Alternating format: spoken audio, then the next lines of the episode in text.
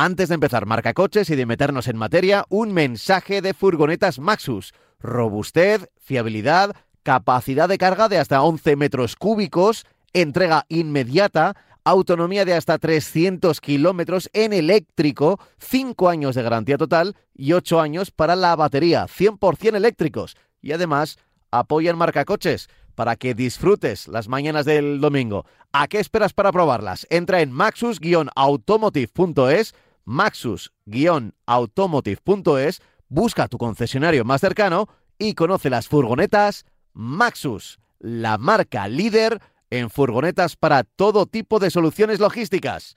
Y ahora sí, empezamos marca coches.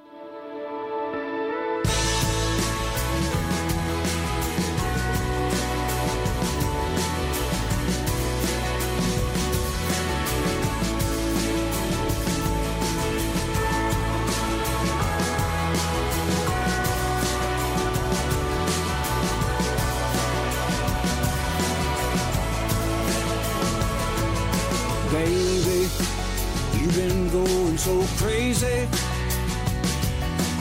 Lately, nothing seems to be going right.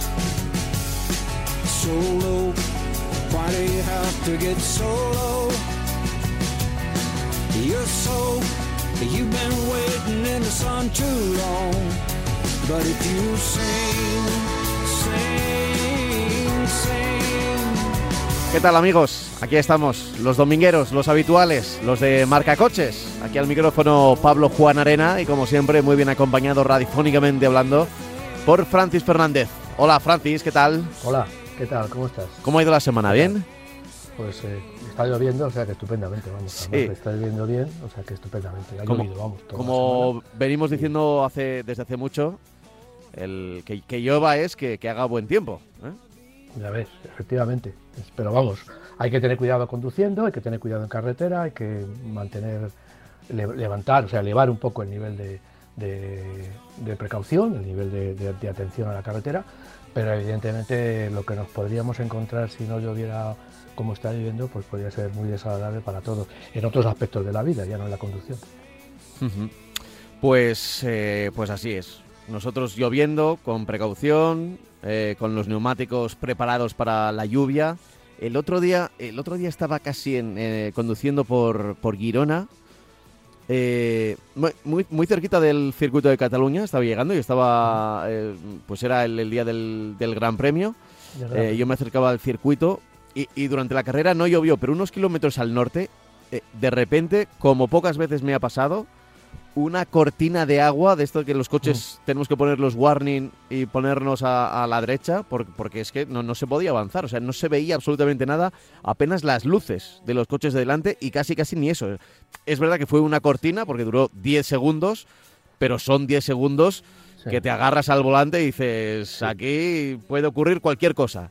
Y bueno, se pasa muy mal. Sí, sí, cualquier cosa por suerte no fue no fue tanto, no fue demasiado bueno, sin más, no, no pasó nada más allá de, ese momento de susto. ¿eh? Así que eh, hay que estar preparado, hay que estar preparado. Yo en alguna ocasión he tenido que pararme directamente, o sea, por carretera y te empieza a llover o a granizar y, y te tienes que buscar una gasolinera donde salirte enseguida, porque no es, no es recomendable andar, porque además como no sabes lo que te vas a encontrar, por eso muchas veces cuando salen estos accidentes múltiples, pues son un poco derivados por eso. Hay uno que no ve, se cruza y los que vienen detrás se van incorporando al accidente. ¿no? Por eso digo que lo que hay que hacer, vamos, yo por lo menos lo que he hecho en algunas ocasiones cuando llueve de esa manera que, las, que los limpiaparabrisas no dan abasto, lo que hay que hacer es, en vez de seguir por la carretera, buscar eh, la primera salida que, te encuentres y salirte de la carretera, buscar un sitio tranquilo y esperar a que escampe, porque como son tormentas, pues en poquito tiempo eh, para, la, para de, llover o empieza a llover más, más, más menos y ya podemos salir y seguir el viaje. Pero circular con, esa, con esas mantas de agua granizo no es muy recomendable. Pues sí, pues sí. En fin, voy a recordar que tenemos un correo electrónico, ya que estamos empezando el programa, que es marcacoches.radiomarca.com, marcacoches.radiomarca.com y que más allá de eso tenemos, eh, bueno, unos cuantos mails que iré leyendo por aquí, pero en el tintero de la semana pasada nos habíamos dejado algún último apunte sobre el coche con el que casi casi nos quedamos sin tiempo para hablar, ¿no? Sí, efectivamente, el BID Ato 3 que estuvimos probando, pues eh, un coche que, como ya lo dijimos, y si no en los podcasts se puede, se puede ver, se puede escuchar, eh, pues es un coche que a mí me ha, dejado un muy buen sabor de boca. Y al final, pues entre unas cosas y otras, se nos, lo dijimos, pero muy deprisa, lo quiero repetir, los precios de la versión Comfort, solo hay dos versiones, Comfort y Design, comparten todo, prácticamente todo el equipamiento, hay muy poquitos, muy poquita diferencia. Uno cuesta 41.400 y otro cuesta 42.900. La diferencia de equipamiento es mínima. Y concretamente el Comfort se queda con todos los descuentos en 34.400 eh, euros. Te regalan además eh, durante la época, durante la campaña de lanzamiento, pues te regalan el cargador. Eh, estos precios los quiero comparar con otros coches ya bastante conocidos. El Niro eléctrico, el Kia Niro eléctrico tiene un precio de 46.000, deberíamos comparar con, el, con los 41.400, evidentemente. El Volvo XC40 cuesta 53.440 y el C5 eh, híbrido enchufable cuesta 43.375. Si comparamos estos 43.375 de un híbrido enchufable con los 41.400 de la versión Comfort del, del, Ato 3, pues a mí me parece que ya estamos diciendo que el coche tiene un precio bastante, bastante competitivo. Bueno, eh, desde luego siempre con el tema de los precios nos tenemos que acostumbrar, ¿vale? Donde antes había un 1 al comienzo, ahora puede haber un 2. Donde antes había un 2, puede haber un 3. Y donde antes había... y así, yo creo que hasta el 4 y el 5. Luego yo ahí me pierdo, ¿eh? Los coches que valen más de 50.000 ya ahí... Puedo, eh. puedo comentar que la presidenta de General Motors, en, en unas últimas declaraciones, comparando un poco los precios de sus vehículos con lo que está haciendo Tesla, pues dice que a ellos no les salen las cuentas. Que hacer coches con, el precio de las baterías, hacer coches de, menos de 25 o 30 mil dólares, que les es imposible. O sea, que les es imposible, que ni, bajando el tamaño ni haciendo nada. Que ellos, eh, evidentemente en Estados Unidos no pueden bajar mucho el tamaño porque no se venden los coches. Pero lo que sí es verdad es que dice que no, que, a ellos, eh, que en un futuro a medio plazo no esperan bajadas de precios porque es que nos dice que no salen los números, que los precios de las baterías están por las nubes y que es el, el 35, el 40% eh, del precio de un coche. A más eh, autonomía, a más potencia, pues más batería le tienen que poner y a más tamaño, a más peso, más batería le tienen que poner, con lo cual es imposible eh, bajar los precios. Por eso dice que bueno que lo de Tesla que tampoco se lo explica mucho, que ya veremos a ver en qué acaba todo esto, porque claro, eh, ellos que tienen, evidentemente, tienen experiencia en todo tipo de, motorizaciones y ahora también la están cogiendo con los coches eléctricos, porque pues directamente pues no entiende muy bien cómo Tesla puede estar haciendo lo que está haciendo con los precios y, que ellos y otras marcas pues no van a poder bajar precios. Con lo cual, lo que estábamos hablando antes, pues según el coche eléctrico se vaya incorporando más y más al mercado y más y más eh, lo veamos por la carretera, pues el precio medio del coche va a subir de una manera exponencial, ¿no? Porque claro, en cuanto vayan desapareciendo los coches baratos, que son coches de gasolina, pequeñitos, pues ya veremos a ver lo que sucede, ¿no? Entonces, bueno. Pero vamos a ver, pero vamos, es, es, es un poco la, tónica. Hasta que no se encuentre una solución al precio de las baterías, pues vamos a estar así. Em, Francis, em, tenemos que hablar de, varios eh, modelos en el día de hoy, que es además sé que gusta mucho a nuestros oyentes, que hablemos de, cosas concretas, ¿no? De, posibilidades de, compra, de cosas que están llegando a nuestro, a nuestro mercado. Y tenemos que hablar de Ford, del Tourneo Courier.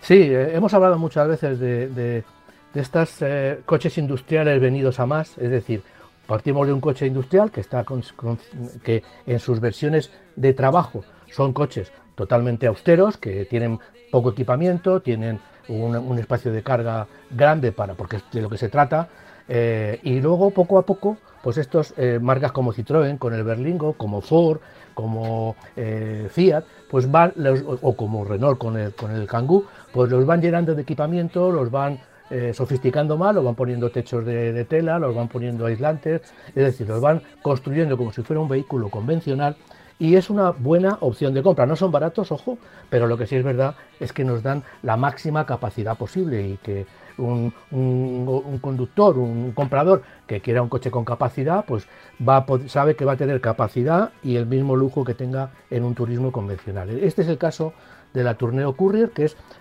el, punto de partida de, los coches industriales, por decirlo de Ford. Después está el Torneo Conet, que es un poco, un poco más grande. Es una furgoneta de cinco plazas eh, separados totalmente, está, eh, están separadas y, mide 4,4 eh, metros. Va a venir, está llegando ya verano de, este año. tiene un maletero de, mínimo 570 litros que evidentemente quitando la, quitando la, la bandeja trasera conseguimos espacio hasta el techo y luego pues podemos ir distribuyendo los asientos, que quitamos, eh, eliminamos un asiento, recogemos un asiento, los tres traseros, y ya conseguimos un, espacio de carga que puede sobrepasar con creces, casi llega a los dos metros cúbicos.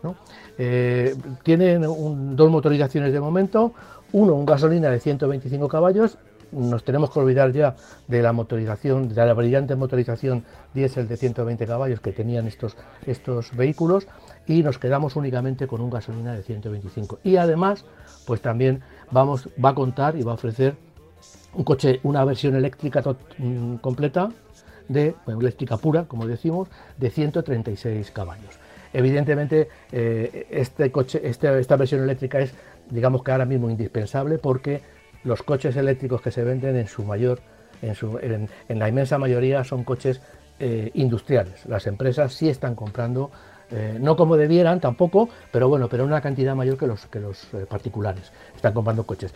Vemos y, ya va, cada vez es más normal ver todas las furgonetas que reparten en el centro de las ciudades que van movidas por electricidad. Y además es una opción interesante para las empresas porque como sabemos todos, se degraban IVA, se degraban los gastos y encima cargan las furgonetas en sus, en sus instalaciones y les sale muy barato el, transporte. ¿no? El de 125 caballos es un motor, el clásico motor de un litro EcoBoost de 3 litros, puede tener cambio manual o automático de doble embrague de 7 marchas. Como sabemos, el coche eléctrico pues, no, lleva, eh, no lleva caja de cambios, lleva una marcha y ya está.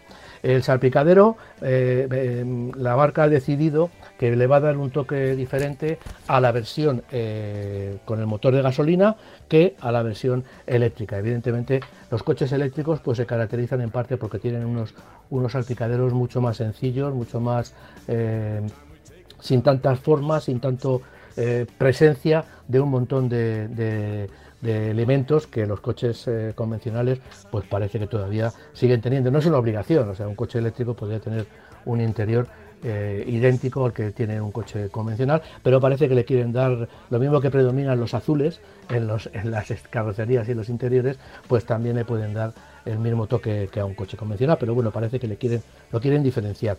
Eh, ya digo que es un coche interesante, mm, eh, sobre todo, evidentemente, la versión de gasolina de 125 caballos, porque va a tener un precio pues eh, accesible, por decirlo de alguna de una forma, y bueno, y el estilo es un estilo que ha ganado bastante, está ganando bastante con relación al anterior. un, un coche eh, que si quiere alguien un, eh, coche muy práctico, con capacidad, a igualdad de precio, desde luego tendría que tener, tendríamos que tenerlo en cuenta.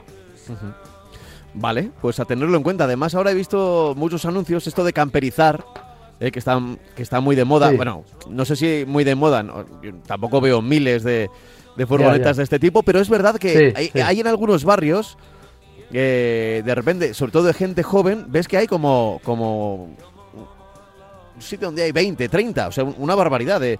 Y, son pues que todos los del barrio las aparcan más o menos en el mismo sitio, que no suele ser el sitio de aparcar coches habitualmente, pero eh, ahí digamos que han hecho su, su gueto eh, para aparcar las, eh, las, las, furgonetas camperizadas y ahora cada vez es más sencillo porque se trata, no hace falta mm, hacer ningún tipo de arquitectura interior, sino que eh, bueno, tiene que estar medio preparada, pero mm, metes como una especie de, cubo dentro que, tiene las. Sí, un módulo que, que, ya tiene las medidas más o menos estándar de las furgonetas o incluso se adaptan un poco con, con aislante, a, si, son, si son unos centímetros más o unos centímetros menos. Y, ya la gente eh, se, está consiguiendo su propia autocaravana. Bueno, tú tuviste durante una época eh, autocaravana, que no es lo mismo que una furgoneta camperizada, eh, hay más espacio, están mejor aprovechadas. Pero bueno, hay, gente que le da por la aventura. tenemos además en España un fabricante en Vitoria que lo que hace es te, vende un módulos a, medida. Tienes una Furcurrier, imagínate, como esta que hemos hablado ahora, pues te lo venden. Entonces, lo que es es un, mueble que lo metes en la, la, en la furgoneta, tiene arriba la cama, luego tiene abajo una serie de cajones donde puedes tener incluso la cocina. Si es grande, pues te pueden meter incluso ducha. Y luego lo que hacen es que tú eh, esa, esa eh, camperización la puedes quitar. Con lo cual puedes tener, pues tener para los fines de semana una. porque es muy sencillo de poner, o sea, es un mueble que lo metes dentro y lo sujetas y ya está. O sea, no tiene mayores problemas. Y entonces puedes tener las dos combinaciones, el coche para entre semana y luego si te quieres ir los fines de semana, pues tienes un, sitio donde, aunque están muy perseguidas, porque en España somos como somos, pues cada vez están más perseguidas el, el, acampar, el dejarlo en un sitio y dormir, parece que a la gente le sienta mal y como somos excesivamente grandes, enseguida los vecinos se quejan de que ocupamos muchas plazas, pues pero bueno, pero te vas fuera de España y, no hay ningún, ninguno de estos problemas que tenemos, eh, ya digo, en nuestro país a la hora de, poder dormir o de, incluso poder aparcar o entrar en algunos pueblos. Y cuando digo entrar en los pueblos no es entrar por las calles, sino entrar en el pueblo directamente. O sea que no es un problema de, de que no te dejen aparcar en el centro de la ciudad, sino que no te dejen entrar en la ciudad. Pero bueno, eso ya, todos los que me escuchen y tengan eh, caravanas y tengan autocaravanas y tal, pues ya, sabrán a lo, que, a lo que me refiero. Sí, sí, sí, ya lo saben. Ya. No, no, eh, eh, has hablado de ello en varias ocasiones, ¿no? Un poco como que no es un país en el que sea fácil. Así como hay ciudades en, los que es, hay ciudades en las que es más fácil conducir en moto, por cultura, por año. Por ejemplo, Barcelona, ¿no? Eh, Barcelona, por ejemplo. es una ciudad donde la, cultura de la moto es muy potente y entonces se le respeta mucho con, las cosas que tienen las motos. Y vas a Madrid y, es otra cosa distinta, ¿no? Eh, a pesar de ser los mismos vehículos, los mismos modelos y calles relativamente parecidas. Bueno, pues es distinto. Pues yo creo que hay países donde la camparización, las eh, furgonetas o ya las autocaravanas ya preparadas de serie hay una cultura y están mucho más aceptadas que en nuestro país, que pues que, no, que parece que son unos unos caraduras, unos hippies, ¿no? Eh, ¿A ti no te llamaron hippie cuando ibas con la autocaravana? Eh? Es mentira, porque claro, si comparas, y no, con esto no quiero presumir de nada, ¿eh? pero si comparas el precio de una autocaravana con lo de un vehículo normal, pues te puedes imaginar que la persona que, se ha gastado ese dinero en una autocaravana, pues no es precisamente de, ir con, con los pelos, vamos, con los pelos, perdón, no quiero meterme en esos temas, pero que no es de los de, los de vivir, de no hacer nada, sino que son gente que no tienen para pasar el fin de semana y a lo mejor tienen un cochazo en su, en su garaje. O sea que, que por eso te digo que es que los pueblos pues te, dicen eso, o sea, te, montan esa, ese, te cuelgan ese examenito y bueno, y, el poder adquisitivo de una persona que tiene una autocaravana pues es superior al que tiene un coche convencional porque cuestan un, un pastón, o sea, cuestan un pastón. Entonces, bueno, pues pero bueno, es, lo que pasa en España, que no sé si será un problema de envidia, yo por eso estoy muy de acuerdo con todas las agrupaciones de autocaravanistas, porque es una vergüenza lo que están haciendo con, esta gente que no hacen nada, que te aparcas en un sitio, duermes, no, no, echas nada a la calle, no haces nada, no sacas nada, es decir, pasas totalmente desapercibido, como si aparcas, como si aparcas una furgoneta de reparto. Igual, no, no notas absolutamente que no hay nadie dentro, ni ruido, ni nada. Y bueno, y parece que a, a las policías municipales de estos pueblos pues parece que no les, que no les gusta mucho que aparques en, en sus calles. ¿no? Bueno, eh, ya digo, en este España es diferente, como decían por ahí en, en, un gran eslogan de publicitario, me acuerdo hace muchos años. Yeah, yeah. Spain is different. Oye, la semana pasada, la semana pasada eh, hablamos, ¿te acuerdas de eh, las correas húmedas del grupo Estelantis? Bueno, lo que antes era PSA. y que, bueno, ya habíamos hablado de los problemas con AdBlue, que eh, había habido varias llamadas, bueno, no sé si llamadas a revisión o consejos directamente. ¿eh? Pero mira, ha habido varios oyentes que nos han escrito al respecto. Y hay, hay un correo en concreto que como creo que, que tiene, me da a mí, ¿eh? porque mm, se nota que sabe un poco de lo que habla. O no sé si habla de oídas, pero de lo que ha oído eh, me da a mí que está en lo cierto. lo voy a compartir también contigo y con el resto de oyentes. nos dice Gabriel, lo que está ocurriendo con la correa de distribución de este grupo es que va bañada en el aceite del cárter y la correa, que tiene una calidad deficiente, se deteriora, soltando partículas de goma y taponando, dice, la chupona del filtro de aceite con lo que el aceite al final no llega al motor o llega de una manera distinta y esto afecta al filtro y al asiento de balancines, etcétera. La solución que da el grupo es cambiar todas esas piezas cuando ya se han deteriorado, comprobar el asiento de balancines y la válvula de vacío. Y por supuesto, cambiar la correa por otra de calidad superior. Y por eso están eh, controlando más las correas. Esto está afectando a todos los motores, dice, de gasolina del, grupo. Un saludo y espero poder ser de pues, ayuda. Pues pues muy, muchas gracias por la. Por, como ves, como, como era una información muy técnica, yo creo que le ha tiene pinta de, haberla sufrido. Y bueno, no me extraña que, nos quiera poner. yo hay una cosa que me planteo. Evidentemente, yo entiendo que, claro, la lubricación de la correa. Bueno, podría ser otra lubricación, podría ser una lubricación eh, independiente, podría serlo. Pero bueno, en este caso, digamos que, la, lubricación es la misma que la del motor. Vale. Eh, pero claro, lo que no puedes hacer, primero, es una correa que se deteriore. Y segundo, eh, todas las marcas presumen de que con sus motores, con sus coches, hacen millones de kilómetros antes de sacarlos a, la venta. Entonces, ¿cómo no se han dado cuenta de que poniendo unas correas de mala calidad, porque como no, cumplen especificaciones, se estropean, sueltan, sueltan la viruta y, obstruye todo, todo el motor con una avería que puede ser eh, completa, porque claro, si, se destruye la, lubricación, pues puede fundir una biela, puedes destrozar el motor. Y como esto nos han dado cuenta en los millones de kilómetros que hacen, que al final nos cuentan unas pipas de que no hacemos 3 millones de kilómetros, hemos hecho 3 millones de kilómetros con este coche, en África, en América y en, y en el Polo. Y luego resulta que te encuentras un detalle de que dices, pero bueno, vamos a ver, porque esas correas tienen unas especificaciones y yo entiendo que alguien las probará, porque ahora están, como dice muy bien nuestro oyente, las cambian por, un, por un, una de mejor calidad. O sea, entonces, de mejor calidad, no, de calidad, la otra era de mala calidad.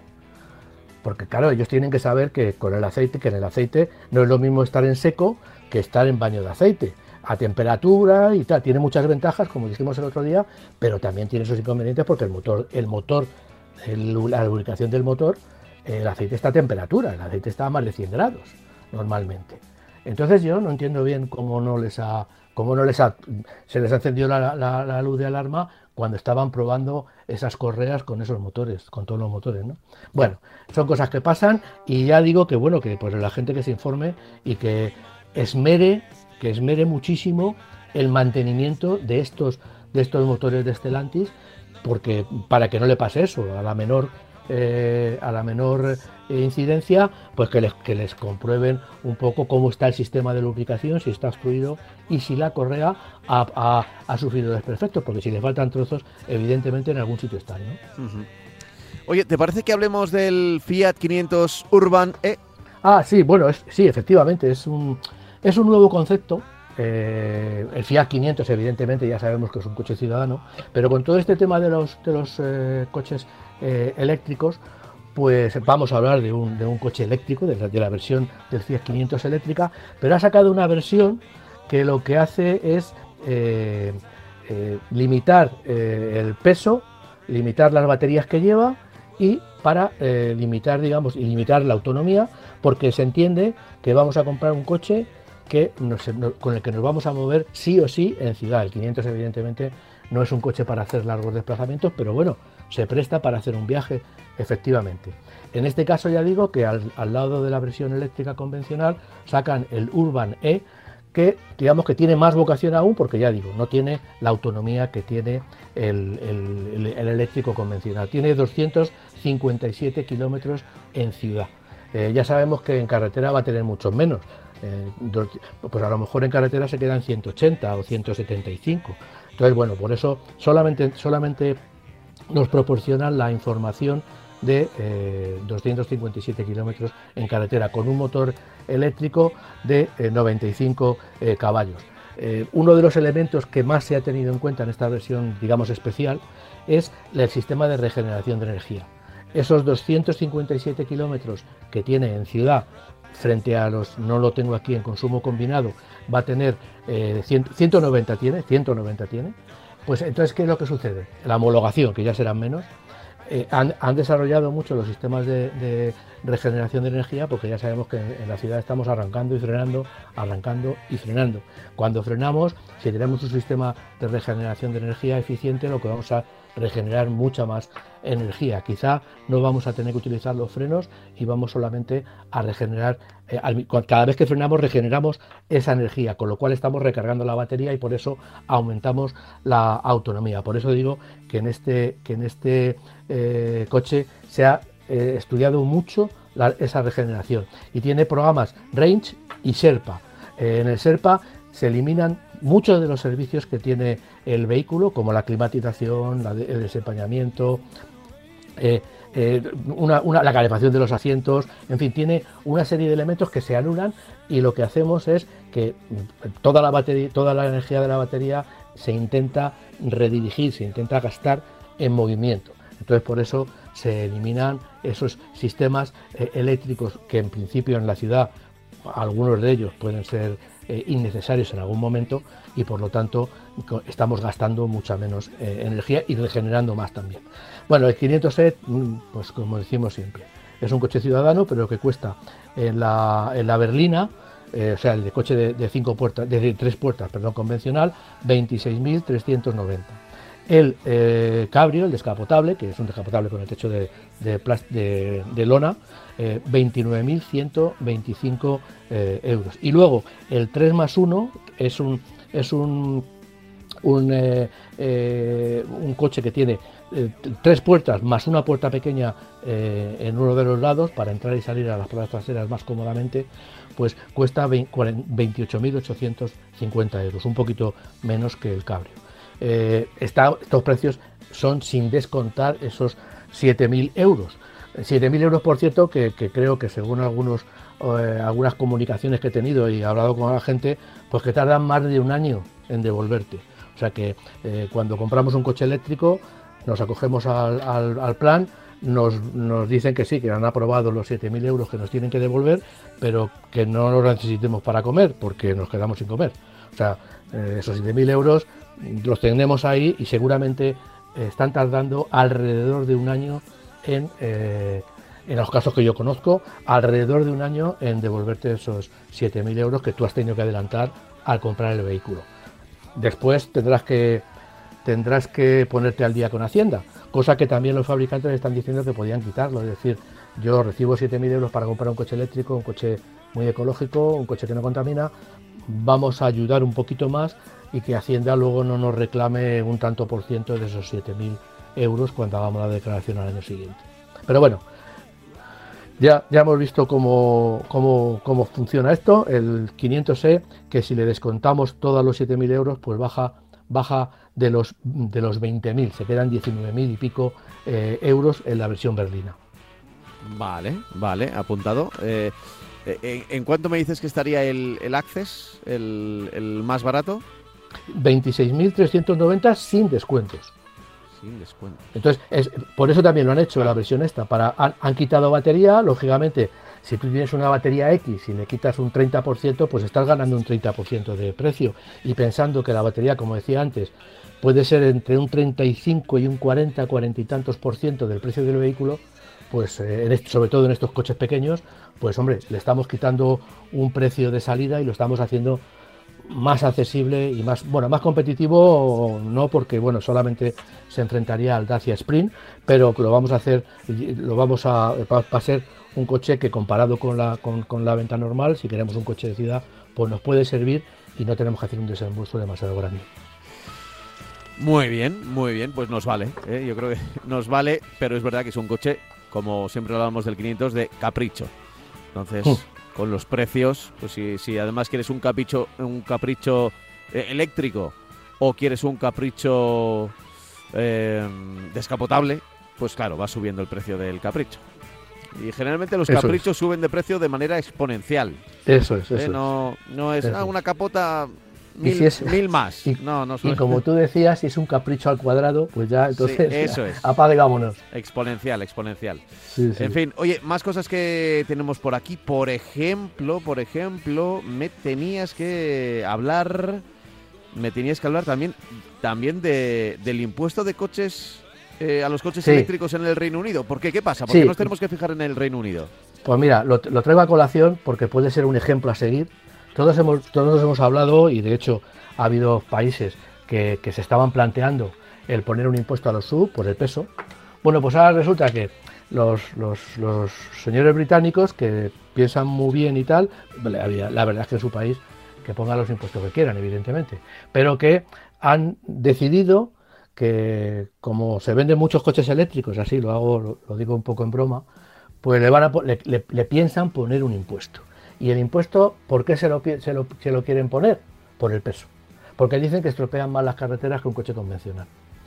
Bueno, yo lo, traigo a colación porque me parece estas medidas, estas, estos razonamientos, digamos, de políticos que no tienen ni puñetera idea de lo que se, se, vende en, de, lo que, de lo que es un coche eléctrico y de lo que son los coches eléctricos y que solo ven para sacar dinero y que no se plantean, no ven más allá de cuatro años y deberían ver más allá de, porque por esa regla de tres los camiones deberían tener un impuesto enorme y no lo tienen. Bueno, con esto lo que quiero decir es que parece mentira que estemos hablando de que el coche eléctrico tiene que, en ningún país de Europa está eh, desarrollándose de la manera que, se debería desarrollar, por lo menos con todo lo que nos ha dicho la Unión Europea, aunque eh, ya con el Brexit el Reino Unido no está en, el club. Pero lo que sí es verdad es que en cualquier país de Europa, esté en la Unión Europea, no esté en la Unión Europea, en cualquier país occidental que, se precie, mm, pues deberíamos estar pensando en el coche eléctrico de una manera eh, decidida, o en otras tecnologías, pero sí en, eliminar todos los motores térmicos. Y claro, si encima que no estamos alcanzando los niveles de desarrollo que deberíamos alcanzar, cogemos y le ponemos un impuesto por el peso del coche, es verdad que pesa mucho, es verdad, es cierto, pero también pesa un sub. Y yo creo que los sub no, no que yo sepa, que yo tenga noticias, en el Reino Unido no se lo han planteado. Entonces, bueno, pues en vez de ayudar, lo que hacen es poner palos en la rueda. Bueno, pues ya veremos qué acaba. Yo lo que no quiero, lo que me da miedo es que, ya digo, estos políticos que, a cuatro años vista, pues que piensen que, a lo mejor podría ser una buena idea el poner eh, un impuesto por el peso a los coches eléctricos en Europa. Pues claro, a cualquier persona inteligente le surge la idea de que, oye, no, no, no, no legisles así porque si quieres desarrollar el coche eléctrico no le pongas muchos inconvenientes. Cuando además hay muchísimos otros vehículos que pesan mucho más y que no están eh, evidentemente el transporte pues debería estar subvencionado, vamos, subvencionado. No le deben poner muchos impuestos porque de eso depende también los precios. Pero claro, hay muchos coches que pesan dos toneladas, que pesan dos toneladas y media, y aunque sea planteado, pero no, no, no lo han dicho así a las, a las claras la, Unión Europea. Bueno, pues vamos a ver si eso se queda en agua de borrajas. Insisto, lo que hagan en el Reino Unido es su problema, pero claro, eso se contagia y podemos vernos que la Unión Europea, pues algún listo quiere ponerlo en práctica, ¿no? Entonces, pues para que lo sepamos, para que sepamos un poco que el coche eléctrico se potencia y se perjudica, ¿no? Al mismo tiempo. Eh, voy, a, voy a hacer otro repaso por el correo electrónico, ¿te parece? Ya sabéis que podéis enviar vuestras opiniones, preguntas a marcacoches arroba radiomarca.com, marcacoches arroba radiomarca.com. Em, dice, dice Narciso, últimamente os oigo comentar en exceso las bondades de los coches chinos, pero también de vez en cuando comentáis eh, eh, que, que va a haber reducciones de puestos de trabajo en el sector del automóvil.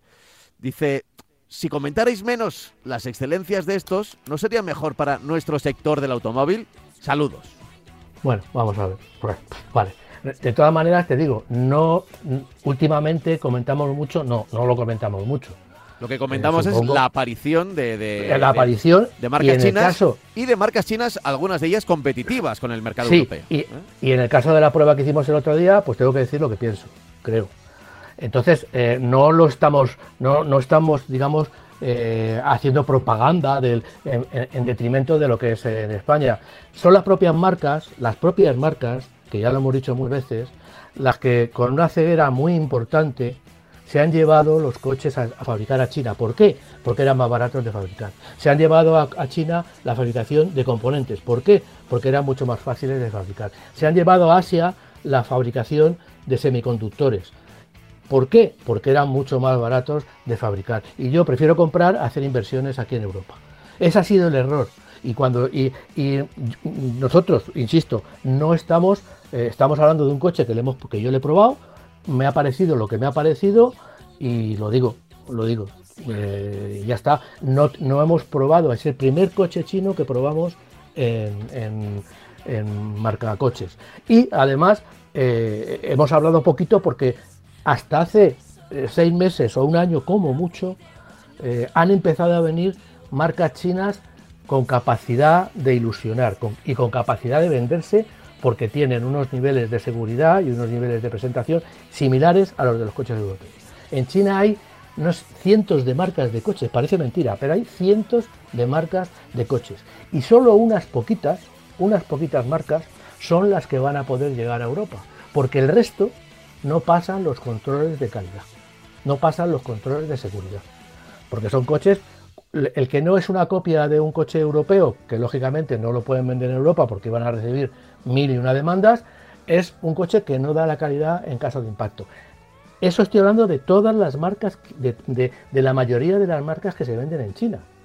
Porque China es eh, un mundo aparte. O sea, cada vez que vas conociendo China, eh, eh, todos los días van a empezar, están empezando a anunciar que va a llegar una marca china diferente, con un nombre, con un nombre diferente y una nueva marca china. Pero es que en, el país hay un montón de marcas que, que fabrican, insisto, sin los estándares obligatorios en Europa.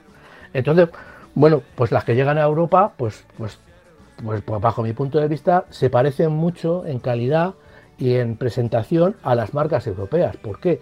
Porque cumplen con los mismos estándares.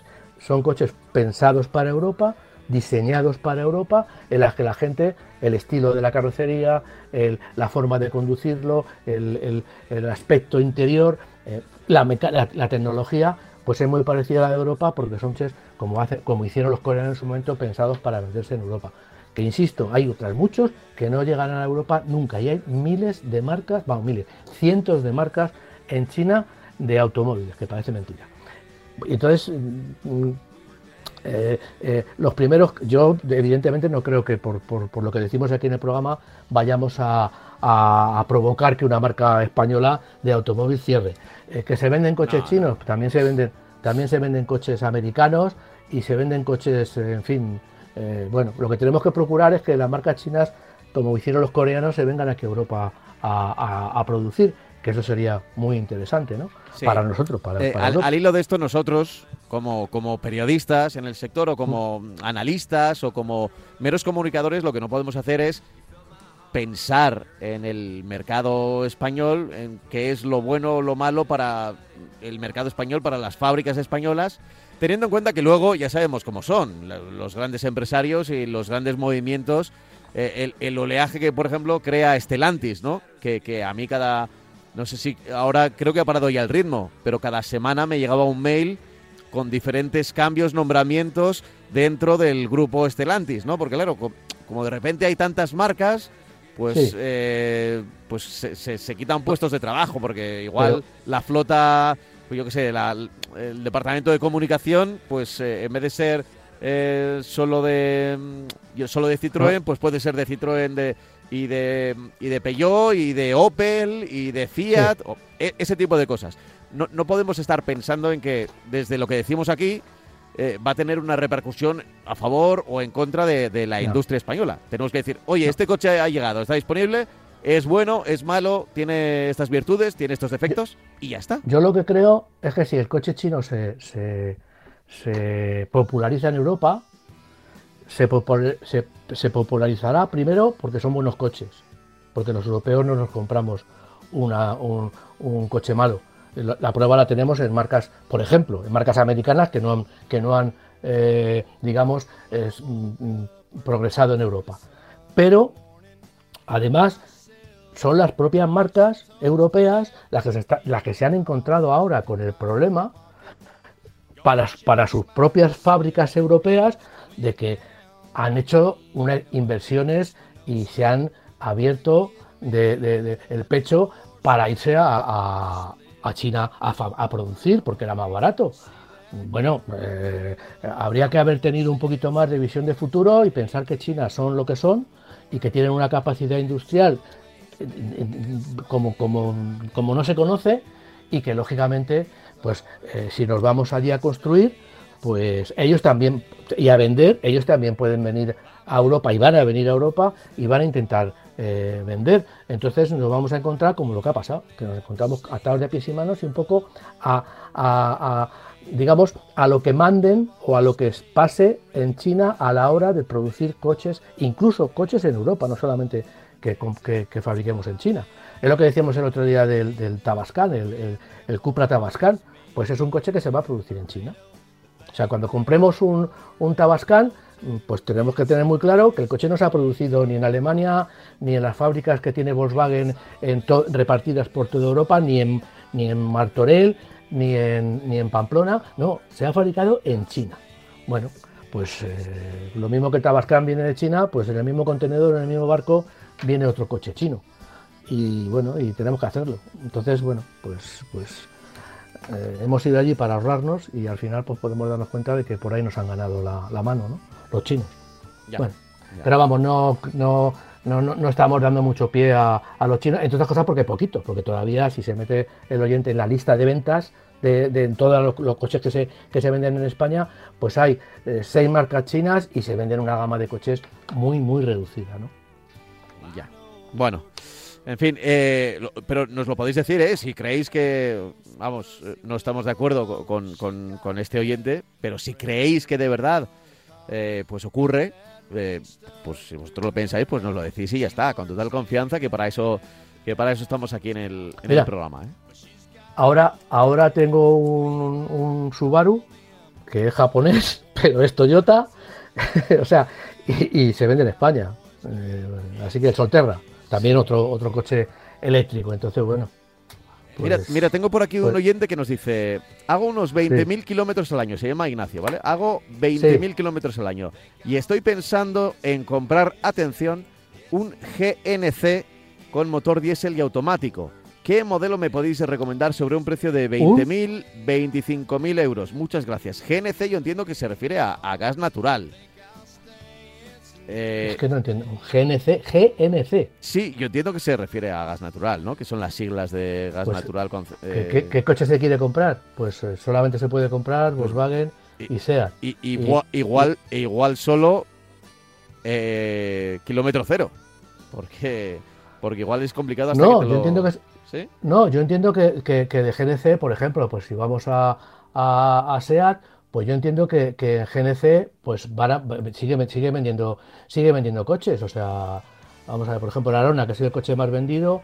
No, el, Arona no tiene versión, pero vamos a ver el Ibiza, por ejemplo, el Ibiza que, tenía pues TSI, eh, sí, TGI, es el TGI, sí, se sigue vendiendo. Hombre, hablar de un coche de GNC así en general, pues tiene el SEAT Ibiza, tiene creo el SEAT León, tiene algún Volkswagen también, eh, tiene, bueno, Audi me parece que no. Bueno, puede elegir, pero claro, son coches muy dispares, o sea, porque en SEAT, insisto, en SEAT tiene el, el, Ibiza y el León, y entiendo que Volkswagen pues también tendrá coches de esa, de esa, de esa categoría. Vamos a ver, lo estoy mirando ahora mismo. Eh, el Polo, yo el Polo no sé si tiene, si tiene versión GNC. De todas maneras, ya lo hemos hablado aquí muchísimas veces, que son coches que se van a desclasificar. O sea, el grupo Volkswagen va a apostar únicamente por, eh, no, por ejemplo, el Polo no tiene, no tiene GNC. Bueno, va, a apostar únicamente por la electricidad o la electrificación. Eh, yo creo que en este caso con los motores de GNC, como no hay surtidores, pues ahora un tiro en el pie. Pensaba que, que al, ser Volkswagen y SEAT y tal, pues que las, las empresas iban a poner surtidores, pero no los están poniendo. Y aunque tiene unas poquitas ventajas frente al GLP, pero bueno, pues se, han sufrido y están sufriendo un problema. Sí, sí hay, perdón, sí hay, hay un Polo 1.0 TGI de 90 caballos. Pero bueno, ya digo, insisto, que GNC se tiene que ir al grupo Volkswagen y no todos los modelos del grupo Volkswagen tienen versiones con GNC. Y va a tener dificultades pues para luego repostar. Ah, claro, claro, claro. Eso tiene que ser muy claro. No sé si que va a tener muchas dificultades. creo que nuestro oyente es de Sevilla, ¿eh? porque viene aquí en su, firma de correo electrónico. No sé, hombre. De Sevilla. si vives al lado de donde hay autobuses urbanos, que es lo que pasa en Madrid, que hay un surtidor donde, donde cierran, donde, en, el, en el taller, en, la gran campa donde se, se cierran los, los autobuses, eh, que tiene un surtidor de GNC para el público, porque todos los autobuses de, de MT tienen una amplísima eh, gama de, vamos, cantidad de autobuses que se mueven con gas natural. Entonces un poco, pues, pues es eso, ¿no? Pero si no, que sepa que, que va a hacer un viaje y va a tener problemas. Y sobre todo si se compra un coche del grupo Volkswagen, como los de SEAT, que tienen un depósito de combustible ridículo. Entonces puede tener los mismos problemas que si tuviera un coche eléctrico. Entonces que se lo piense. Que se lo piense, que se lo piense. Yo a mí, yo cuando pues leí, el mail y vi lo de GNC, dije, uff, no sé por qué. Yo me lo pensaría. Yo yo me lo pensaría dos veces. Oye, que luego igual puede que tenga lo que dices tú, un, surtido cerca y le vaya perfecto, a pesar de que el depósito sea muy pequeñito y que tenga pocos kilómetros en GNC, pero me da a mí que son más las pegas que, Eso es.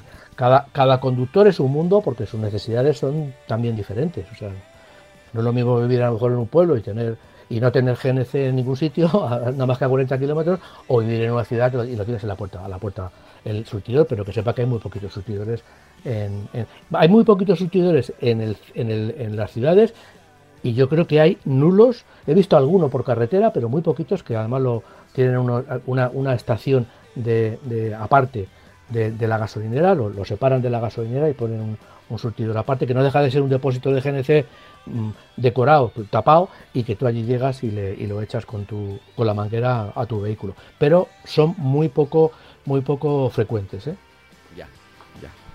Bueno, eh, nuestro oyente Ignacio, si nos está escuchando, que sepa que, bueno, igual le tiene que dar una vuelta. ¿eh? Eh, si quiere ahorrar, GLC, gas licuado de petróleo, GLP, pues podría ser una buena opción. Es gas, pero no es gas natural. Igual se estaba refiriendo a ese gas, no lo sé. Sí, aparte que luego el GLP, cualquier coche lo puedo poner, le puedo poner GLP. Me hacen la transformación y me ponen un depósito y me ponen GLP. Y que yo sepa, GNC me parece que no. Mm, vale, sí, es verdad. Así que, bueno. Es verdad. Eh, a ver qué tengo más por aquí, qué tengo más por aquí. Bueno, estamos. Nos queda todavía. Nos quedan todavía 10 minutos. Mira, vamos a aprovechar esos 10 minutos también para. Voy a ver si rescato algún mail que podamos responder brevemente. Eh, pero me ibas a hablar del Opel Cross. El Opel Corsa.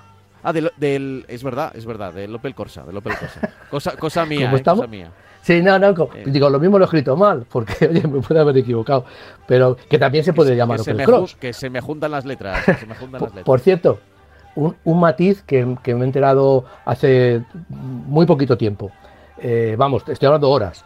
El, el, Fiesta desaparece, pero Opel, el Opel Corsa, no solamente mantiene el nombre en esta generación que acaban de presentar ahora, sino que anuncian que, que, que va a tener otra generación más, que va a haber otra generación de coches, es decir, dentro de cuatro años, tres años y medio, cuatro años, se va a presentar una nueva generación de Opel Corsa, eso sí, serán solo eléctricos. Un poco para aclarar, porque como ahora mismo está el mercado como está y el Fiesta desaparece, están desapareciendo marcas, modelos de, fabricantes que eran carismáticos. El Fiesta era un modelo que llevaba 47 años, me parece que llevaba en el, en el mercado. Bueno, eh, el Opel Corsa, efectivamente, el Opel Corsa está en su sexta generación, eh, y se, se, caracteriza porque va a cambiar de una forma muy importante el diseño.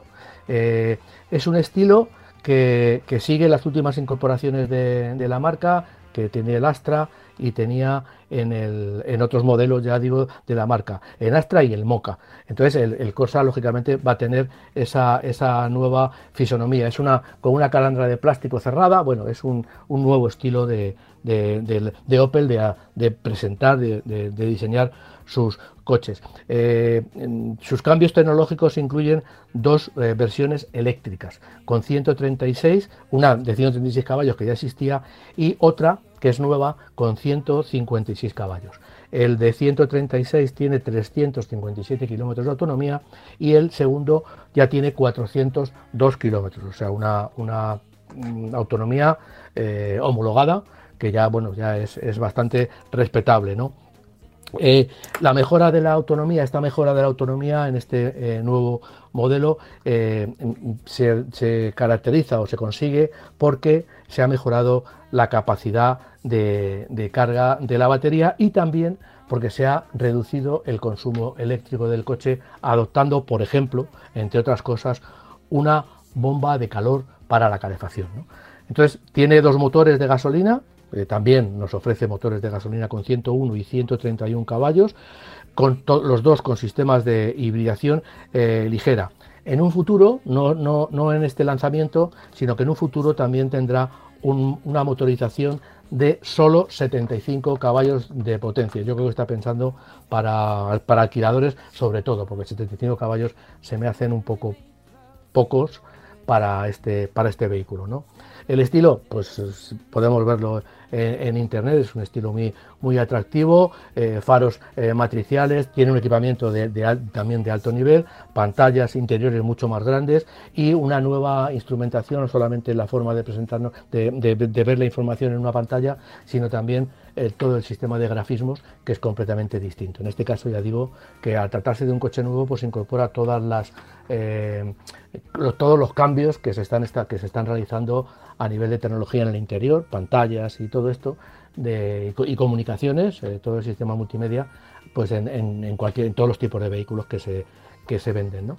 Entonces, a mí me parece un coche, ya digo, interesante, un coche eh, muy capaz, un coche que, que como, como, todos los Corsa, pues eh, ha dado mucho juego, en, aunque han tenido épocas mejores y épocas peores, las últimas han sido un poco peores, las últimas versiones fuera de Stellantis han sido un poco peores en cuestión de venta y aceptación, pero este desde luego eh, con tecnología de, de, y con el, diseño de, aunque se ha, diseñado, se ha, diseñado, en Russelheim, que es donde está la central de Opel en, Europa, pero lógicamente la gente de Stellantis, pues para hacer una, al, tener que hacer, digamos, una distribución general de todo su producto, pues también tienen, también influyen en los nuevos productos que se presentan, aunque sean, aunque sean Opel. Eh, uy, estamos casi acabando. Y me pones por aquí ventas, que casi siempre le dedicamos ahí. Bueno, claro, como... lo dejamos si quieres para Bueno, te digo los líderes. A ver, eh, eso es, titulares. Nuevo líder, ¿cuál es el coche más vendido en el, en el pasado mes de mayo? Toyota como marca y el Dacia Sandero como modelo en mayo. y Toyota en, en todo el año el coche más vendido es el Seat Arona.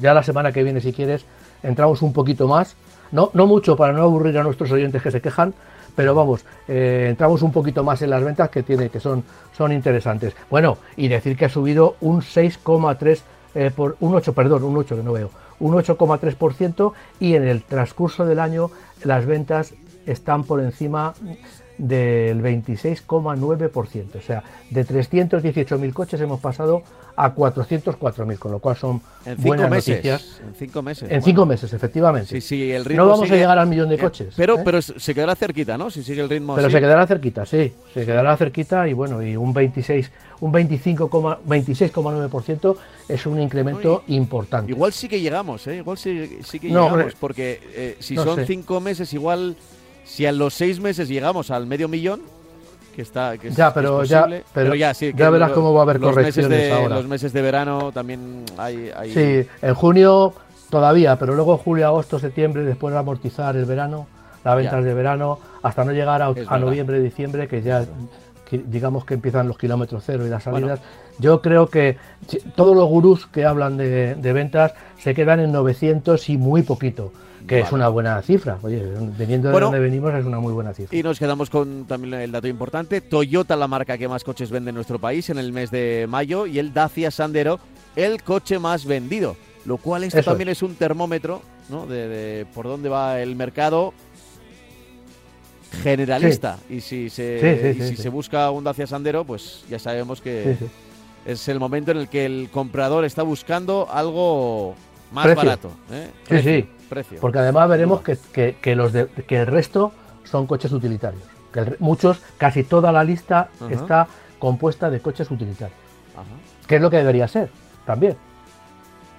Vale, Bueno, pues eh, Francis, tenemos que ir diciendo adiós. Eso sí, voy a recordar que tenemos un correo electrónico que es marcacoches@radiomarca.com, que nos podéis escribir ahí cuando queráis, en cualquier momento durante la semana, no solo durante los domingos de emisión del programa, eh, sino ya que, ya que nos podéis escuchar en podcast en, en cualquier momento, buscándonos en, en, Marca Coches, en Spotify, en Evox, en Apple Podcast, ahí estamos, ahí aparecemos, nos buscáis, nos encontráis, nos escucháis y, si queréis, nos escribís a marcacoches arroba radiomarca.com. El próximo domingo volveremos de nuevo a las 10 de la mañana, de 10 a 11. Ya sabes que luego nos puedes escuchar, ya te digo, en cualquier momento y en cualquier lugar a través del podcast de Marca Coches. Eh, Francis, como siempre, un placer. Nos volvemos a encontrar la semana que viene, que estaremos ya que viene más hablamos. cerquita de julio, de agosto, de las vacaciones, ¿eh? De las Sí, vacaciones. sí, sí, muy cerca ya estamos, sí, sí. Un abrazo bien fuerte, Francis. Venga, hasta luego, muchas Chao, gracias.